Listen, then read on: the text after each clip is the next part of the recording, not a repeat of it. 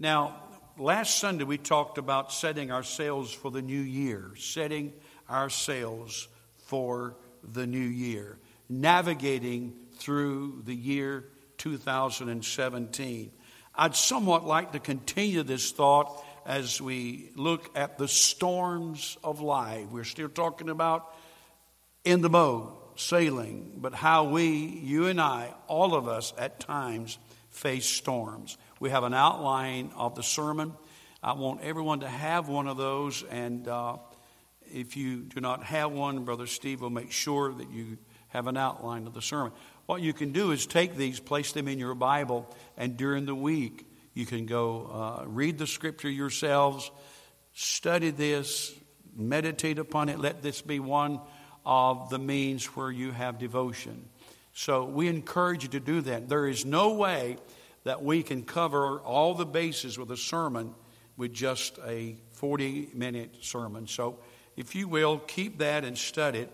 But uh, we want to read some scripture that's found in the book of St. Luke, and it's found in the eighth chapter. And so, if you will, read along with us. Now, it happened on a certain day that he got into a boat with his disciples, and he said to them, Let us cross over to the other side of the lake. The lake he is talking about is the Sea of Galilee. It is seven miles long, I believe it is, and about three or 13, I'm sorry, 13 miles long and about seven miles wide. Uh, this sea sits 700 feet below sea level. It is uh, a beautiful, beautiful sea. As I said, it's 13 miles long, seven miles wide.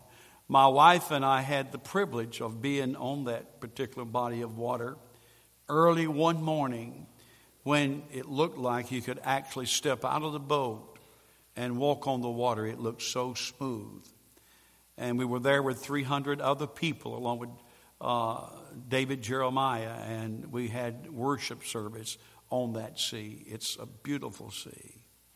But as I said, it sits 700 feet below sea level, and rising from that sea are the mountains on both sides. So, therefore, it provides with some of the quickest and most violent winds that you possibly could experience. And that was what is going to happen here with these disciples. It happened, I'll read it again, on a certain day that he got into a boat with his disciples and said, Let us cross over to the other side of the lake. And they launched out, but as they sailed, he fell asleep. This is the only place in Scripture where it ever records that Jesus slept. And a windstorm came down on the lake. This was uh, hurricane proportion. I mean, it was a violent wind on the lake and they were filling, it, filling with water and were in jeopardy. And they came to him and awoke him, saying, Master, Master, we are perishing. Then he arose and rebuked the wind and the raging of the water. And they ceased, and there was a calm. Verse 25. But he said to them, Where is your faith? And they were afraid and marveled, saying to one another, Who can this be? For he commands even the winds and water, and they obey him. Father, we come today asking you to bless the reading of your word, the studying of your word. Speak it to our hearts. Lord, let it be more than just another sermon. Help us to stay awake, alert, and listening.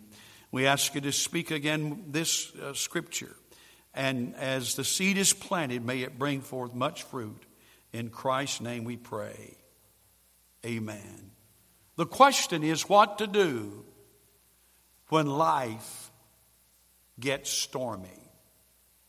Now, some of us may be going through a, a severe storm at this time. We may be facing the winds of opposition. The introduction says it this way storms aren't fun either at sea or in real life. Yet we learn lessons through storms that we never would learn if life were always calm. The Christian faith is not just to get us to heaven. When we die, it teaches us how to live in the here and now, especially when life gets stormy. The story, short story in Luke, teaches us several things, and we want to look at those particular things. You know, I, I think about this and I realize that God, and, and this is important, that God is not just concerned about our destination, He's concerned about our journey. Probably most of us, many of us, and you know who you are, will all have a destination, destination of heaven. We'll go to heaven.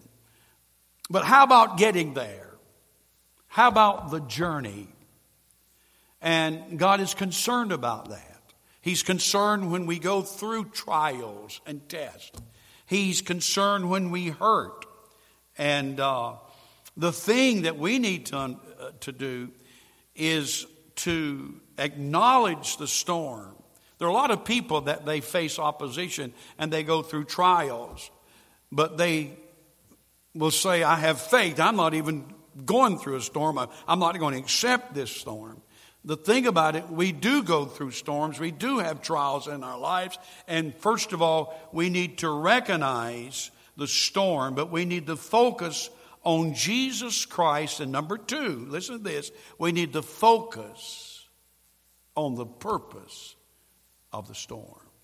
Why am I going through what I'm going through? The purpose of the storm. Jesus, first of all, is Lord over all. We sing the song, He is Lord. He is Lord. And we say this often, He is Lord. But do, do we really believe, do I really believe that He is Lord, not only over my life, but over all? Every one of us, Jesus Christ is Lord. The Lord God, Jesus Christ Himself, led them into the storm. He knew that they were going to encounter the winds. He knew the severity of the storm. He knew the waves would start coming into the boat. He knew that they would become totally frightened and so fearful. He knew that, yet Jesus told them to get into the boat and let's go over to the other side. Jesus Christ led them into the storm. You say, Pastor, you think He'll lead us into the storm? He allows us to go through storms. Yes, He does. Let's see what we can do about it. Amen. Storms hit suddenly. As I said, this lake was 700 uh, feet below sea level. Mountains rose up on each side. And so what happened, it caused the winds to, to come in. Some of them were light, but some of them were very strong. And this storm that came and hit the disciples was a very severe storm. But, uh, and also the storms hit believers. Not only do the storms that come come without warning. I had no idea this was going to happen. I had no idea this was wrong with me. I had no idea this accident would happen. I had no idea I was going to be facing what I'm facing.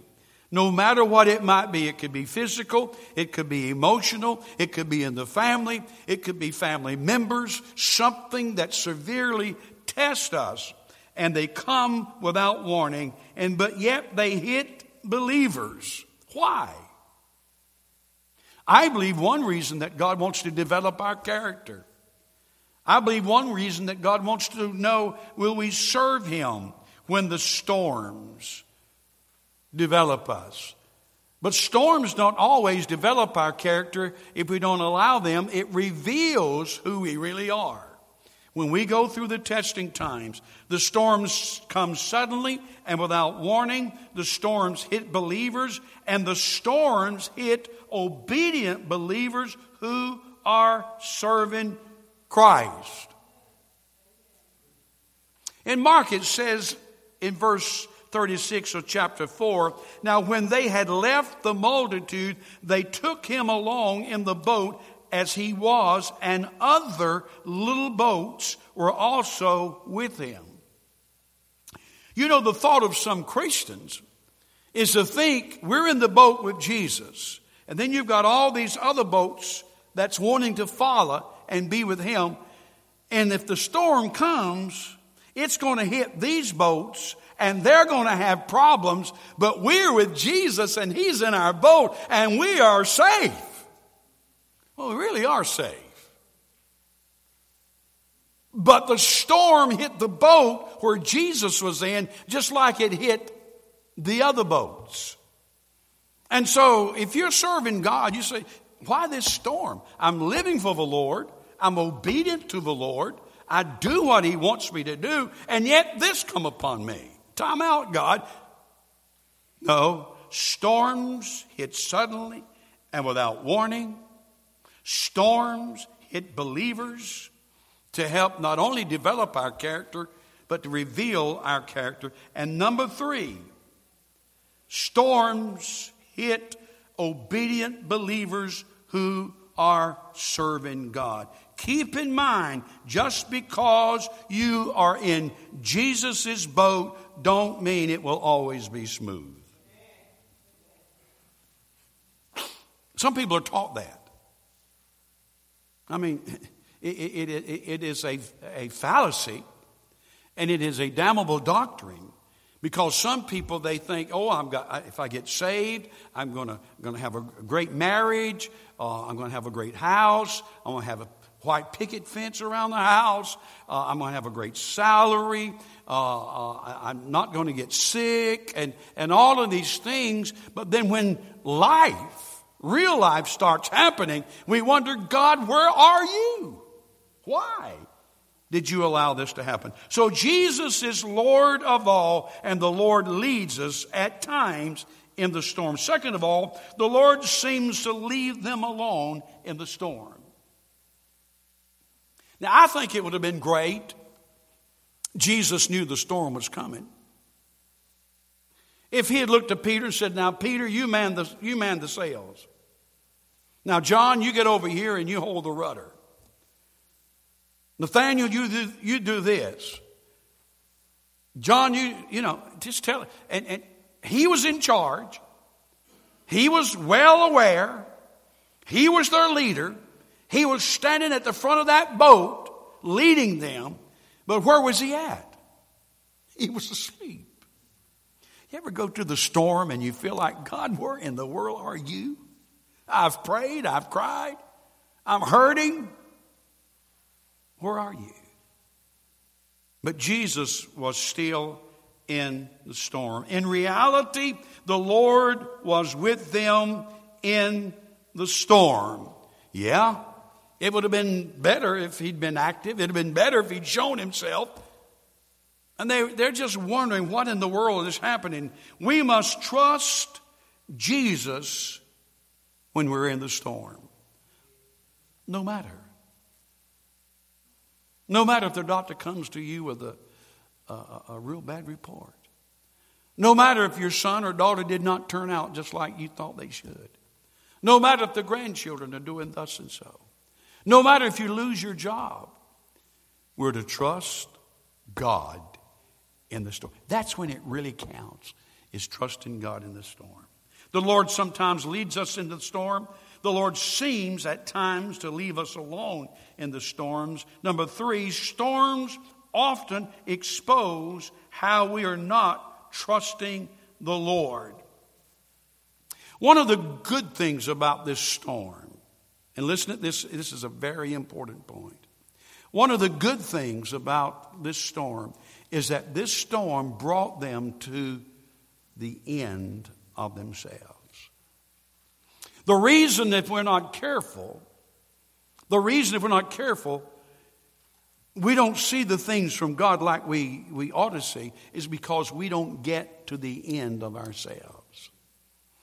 I said it several times in the last times I've been in the pulpit, that 85% of what God is doing around the world we know nothing about. 85%. The Western world, because you, are not seeing the revivals in America, in, in Britain, France, and the Western world, like is what is happening around the world. And the reason a lot of times that God is moving in these third world countries is because they've come to the end of themselves. They don't have food. You see, we've got everything we need. Those men could have said, you know what? We're fishermen. We've been, we've been sailing this lake for many, many years. And we don't need Jesus.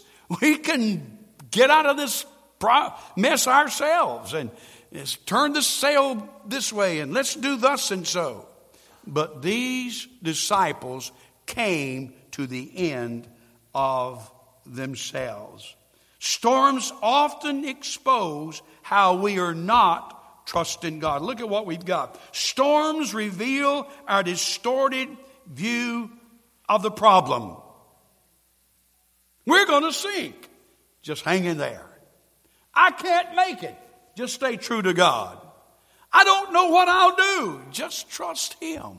You see, storms reveal our distorted views of the, of the problem that we're going through. And I, I could, you know, I, all of us could say what we have done during those times. Whether it's the doctor says you've got cancer, and you just say, well, this is it. Run up the white flag, it's all over. No, it's not. I got fired from my job and now I don't have any money. What am I going to do? Got to give you a better job. Don't have a distorted view of the problem. Don't make the problem bigger than it really, really is. And I, I have a way of doing that. My wife said, Don, calm down. It's just amazing. Number two, storms reveal our distorted view of ourselves. What happens when we go through these, these trials, if we have a distorted view of ourselves. Well, nobody else goes through what I go through with. Well, this is the worst thing I've ever had to come on me. And we, we just experience so much self pity. Oh my God. And we fall apart. I was alive when John F. Kennedy was shot. I remember where I was standing when I heard that he was shot and killed. And I don't know where Miss Kennedy knew Christ or not. I don't know. But I was amazed at how strong she was. I was amazed at how she stood erect. I was amazed at how she came across to the country that this is a strong woman in the time I mean, that was one of the greatest crises this, this nation have ever seen. And the way he was killed and what, and she was right there and saw it. And I thought to myself, I want to be like that. And then I watch some Christians that something happens and they discredit the whole thing of serving God. They just fall apart and they can't make it. And my God, where are you? And we're just always down in the mouth and self pitying ourselves. And that. don't you get mad at me for preaching the truth. It's the truth. We need, listen, we claim so much. We claim the baptism of the Holy Spirit. Jesus Christ is on the inside. He gives us strength. Stand up and act like a Christian. We have the wrong distorted view about the problem. We have our own distorted view about ourselves. And then storms reveal, reveal our distorted view about Jesus Christ. Look at verse, what was it?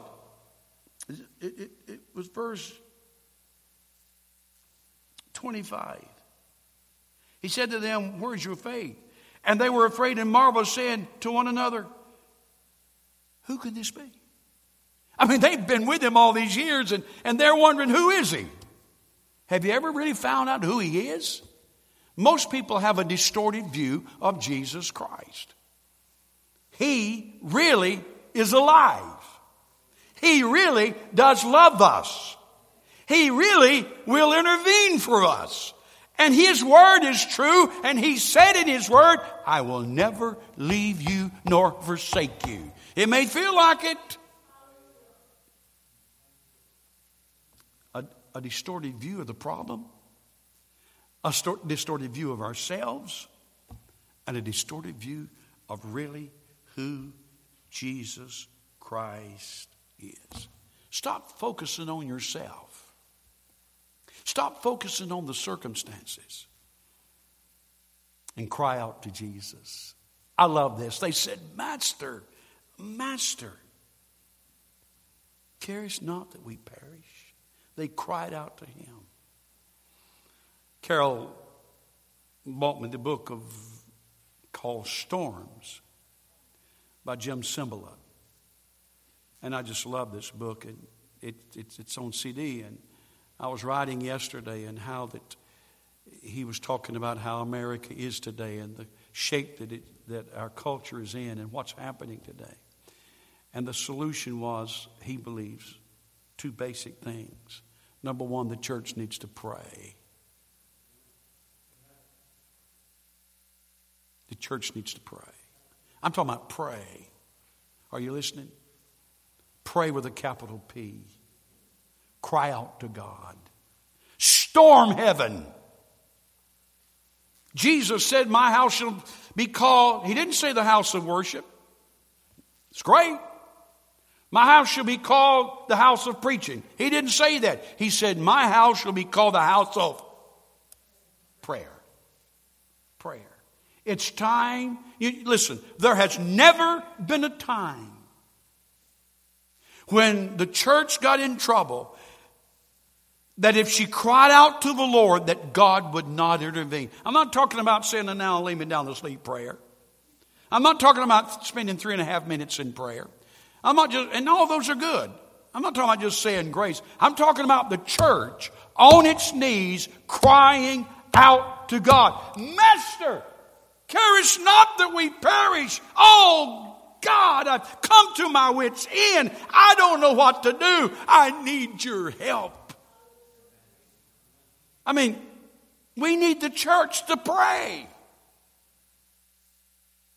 I know that sounds old and ecclesiastic, uh, but we need to pray. The church needs to cry out to God. There should hardly be a time where that prayer room is not filled with the sound of people crying out to God.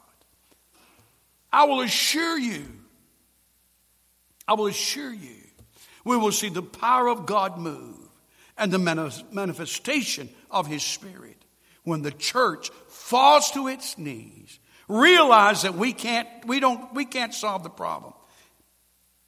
But you know, if we need help, if we need healing, we go to the doctor. And we've got all of our great hospitals, and thank God.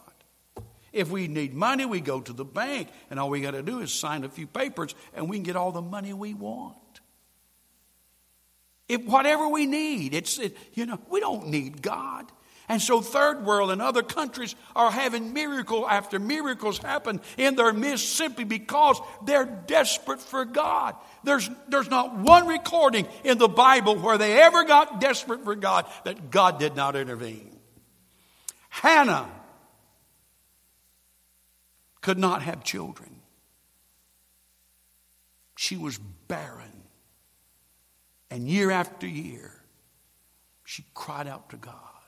But this one particular time, listen to this the Bible says she poured out her heart to God.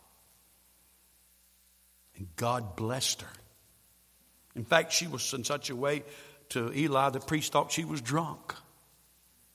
You know, when you get desperate for God and you start praying out to God, people's going to think you crazy. They're going to say, Quiet down. We don't need all of that. I started pastoring in 1969 over on uh, Austin Avenue Extension and that little old frame church. And there was hardly a time that you didn't hear people crying. I mean, we had Sunday schools along the side, and people was in those Sunday school rooms, and they would pray five and ten and twenty and thirty minutes, one hour, two hours. They would get there early before and be in that church altar, and they would cry out to God. And we grew so fast, and God moved in such a way. People would come in in wheelchairs, and, and they would come in with crutches, and they would leave them there, or or they didn't. They just walk out of the building. God wants to do the same thing today. But we're going to have to pray. Now, Brother Don, you've done preaching and gone to meddling now. No. They, these men were desperate. These men know, knew they couldn't make it by themselves. They needed God. Storms, we're ending here with number four. Storms should drive us to trust in the Lord of the storms. The better we know the Lord, the better we can trust Him. Amen? Get to know Him well. Get well acquainted with Him. But, Brother Don, I know the Lord. Let's get to know Him even better. Let's talk to Him more. Let's, let's snuggle up to Him more. Notice what we say here. He is fully human. Hebrews tells us, for we do not have a high priest who cannot sympathize with our weaknesses, but was in all points tempted as we are, yet without sin. You see, He knows our weaknesses. Ah, He sympathizes with us. First Peter chapter 5, listen at me. The Amplified, I love this with the Amplified. 5 verses 6 and 7. Therefore, humble yourselves under the mighty hand of God. Set aside self righteousness, self righteous pride, so that you may, he may rather exalt you to a place of honor in his service at the appropriate time. Verse 7 casting all your cares, all your anxieties, all your worries, and all your concerns once and for all on Him. Somebody say amen. I love that. Can I do it again? Can I read it again? Listen to what it says. Casting all your cares, all your anxiety, anxieties, all your worries, all your concerns once and for all on Him, for He cares about you deepest affection and watches over you very carefully. If I didn't do anything else in this pulpit but read that verse of Scripture, we could walk out that door with our heads high and say, He watches over me very carefully. Aren't you glad that He does that? He just doesn't casually take a look at me. He doesn't sweep over me with a glance. He watches over me very carefully. I'd love that. Oh, he is fully human, but he is also fully divine. He cares about us, he sympathizes with us, he uh, watches over us, but he has the power to do something about it. He stood up on that boat bow and he said, Peace, be still. You ought to read all three, all three texts on that, on that uh, incident. You find it also not only in Luke 8, but also in Matthew 8 and Mark 4. That whipping wind settled down and was quiet. I believe that Satan was the source of that storm. And I believe when Jesus rebuked it, in fact, he did, he rebuked that storm. And those winds stopped blowing, and those waves stopped beating that boat. And there was a, here's what it says, and there was a great calm. Listen to me. Where are you at in your walk with God? Let Him speak a great calm. You say, but Brother Don, I don't know if this can be done. I don't know what to do about this. Leave it in His care. God will take care of you. And He wants to speak, peace, be still. He has the power. Number two, the bigger the storm, the more the Lord will be glorified when we trust Him. The chief end of man is not to use God for our happiness, but to glorify God no matter what happens to us. Now, if I was like some people, I would end this saying, doesn't matter what storm you have, God's going to calm that storm. I can't say that. You see, Brother Don, you believe he'd let us our boat sink? Maybe. I love the story of Peter. The Bible says in Acts that Peter was put in prison, and most of you know what happened. There was an angel that came in that prison cell with him. Tapped Peter on the shoulder and said, Get up, put your shoes on, we're getting out of here. It's jailbreak time. And he took a hold of Peter walked through the bars, walked him down the hall, and walked him out in the court and let him go. Boy, isn't that a great story? Isn't that? And that's what God does for us. I believe God wants to do that very same thing for me. But then there's John the Baptist. He was in prison. He lost his head. Now, we don't like those kind. Wait a minute. Where's those TV preachers? They, they, they're not going to tell you that. You, your, your boat just might go down. But your boat will go down with your trust in God and your faith in God, and it doesn't matter what happens to you, God will take care of you. I can imagine when Shadrach, Meshach, and Abednego got to the mouth of that furnace, they say, Okay, now time out. Now, God, we trusted you to right here. Wait a minute. Wait just a minute. They took those three men and threw them into the fiery furnace, and they went into the fire. We may go into the fire. But oh, Neb, you know Uncle Neb, Mr. Neb? Neb got up early and he looked in the. Hey, didn't we cast three men down there in that furnace? Yeah. I see four. One, two, three, four. One, two, three, four. And the fourth man looks like the Son of God. Hallelujah.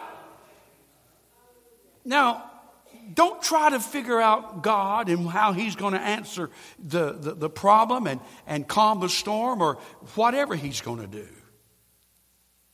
Peter was in prison, God delivered him. John was in prison, he lost his head. James was in prison, guess what happened to him?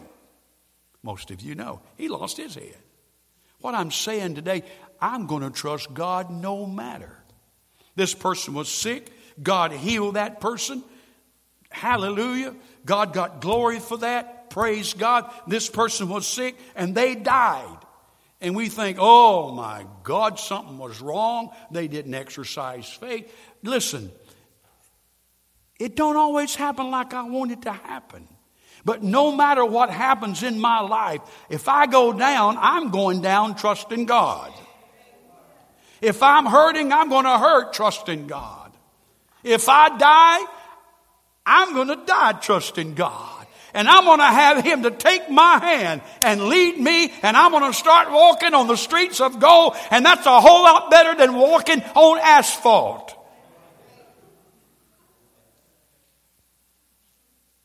Trust Him. Trust God. No matter what happens, I'm trusting. The chief end of man is not to use God for our happiness, but to glorify God no matter what happens to us. An ending. This storm revealed the glory of Christ in a way that would not that would have been hidden had it not happened. Everything that happens to us, when we testify about it, no matter what the outcome is, it should be to point people to Jesus Christ. Don't focus on me. Don't focus on my problem. I'm not here to have self pity. I'm not here to focus on circumstances. I'm here to focus on the glory of God. And whatever happens to me, I'm going to give Him glory. I'm going to tell you, God is looking for men and women to trust Him and believe Him. And God will deliver you. because the Hebrew boys said this. They said, Oh, king, we're not going to bow to that idol. Because God's going to deliver us out of that fiery furnace. But if He don't deliver us out of the fiery furnace, we're not going to bow to that idol. We're going to trust God. And that's the kind of people that God is looking. Whatever storm you're going through with, whatever storm you're facing, whatever trial you're facing today, I want you to know keep your sails set and follow Jesus Christ. Trust and obey.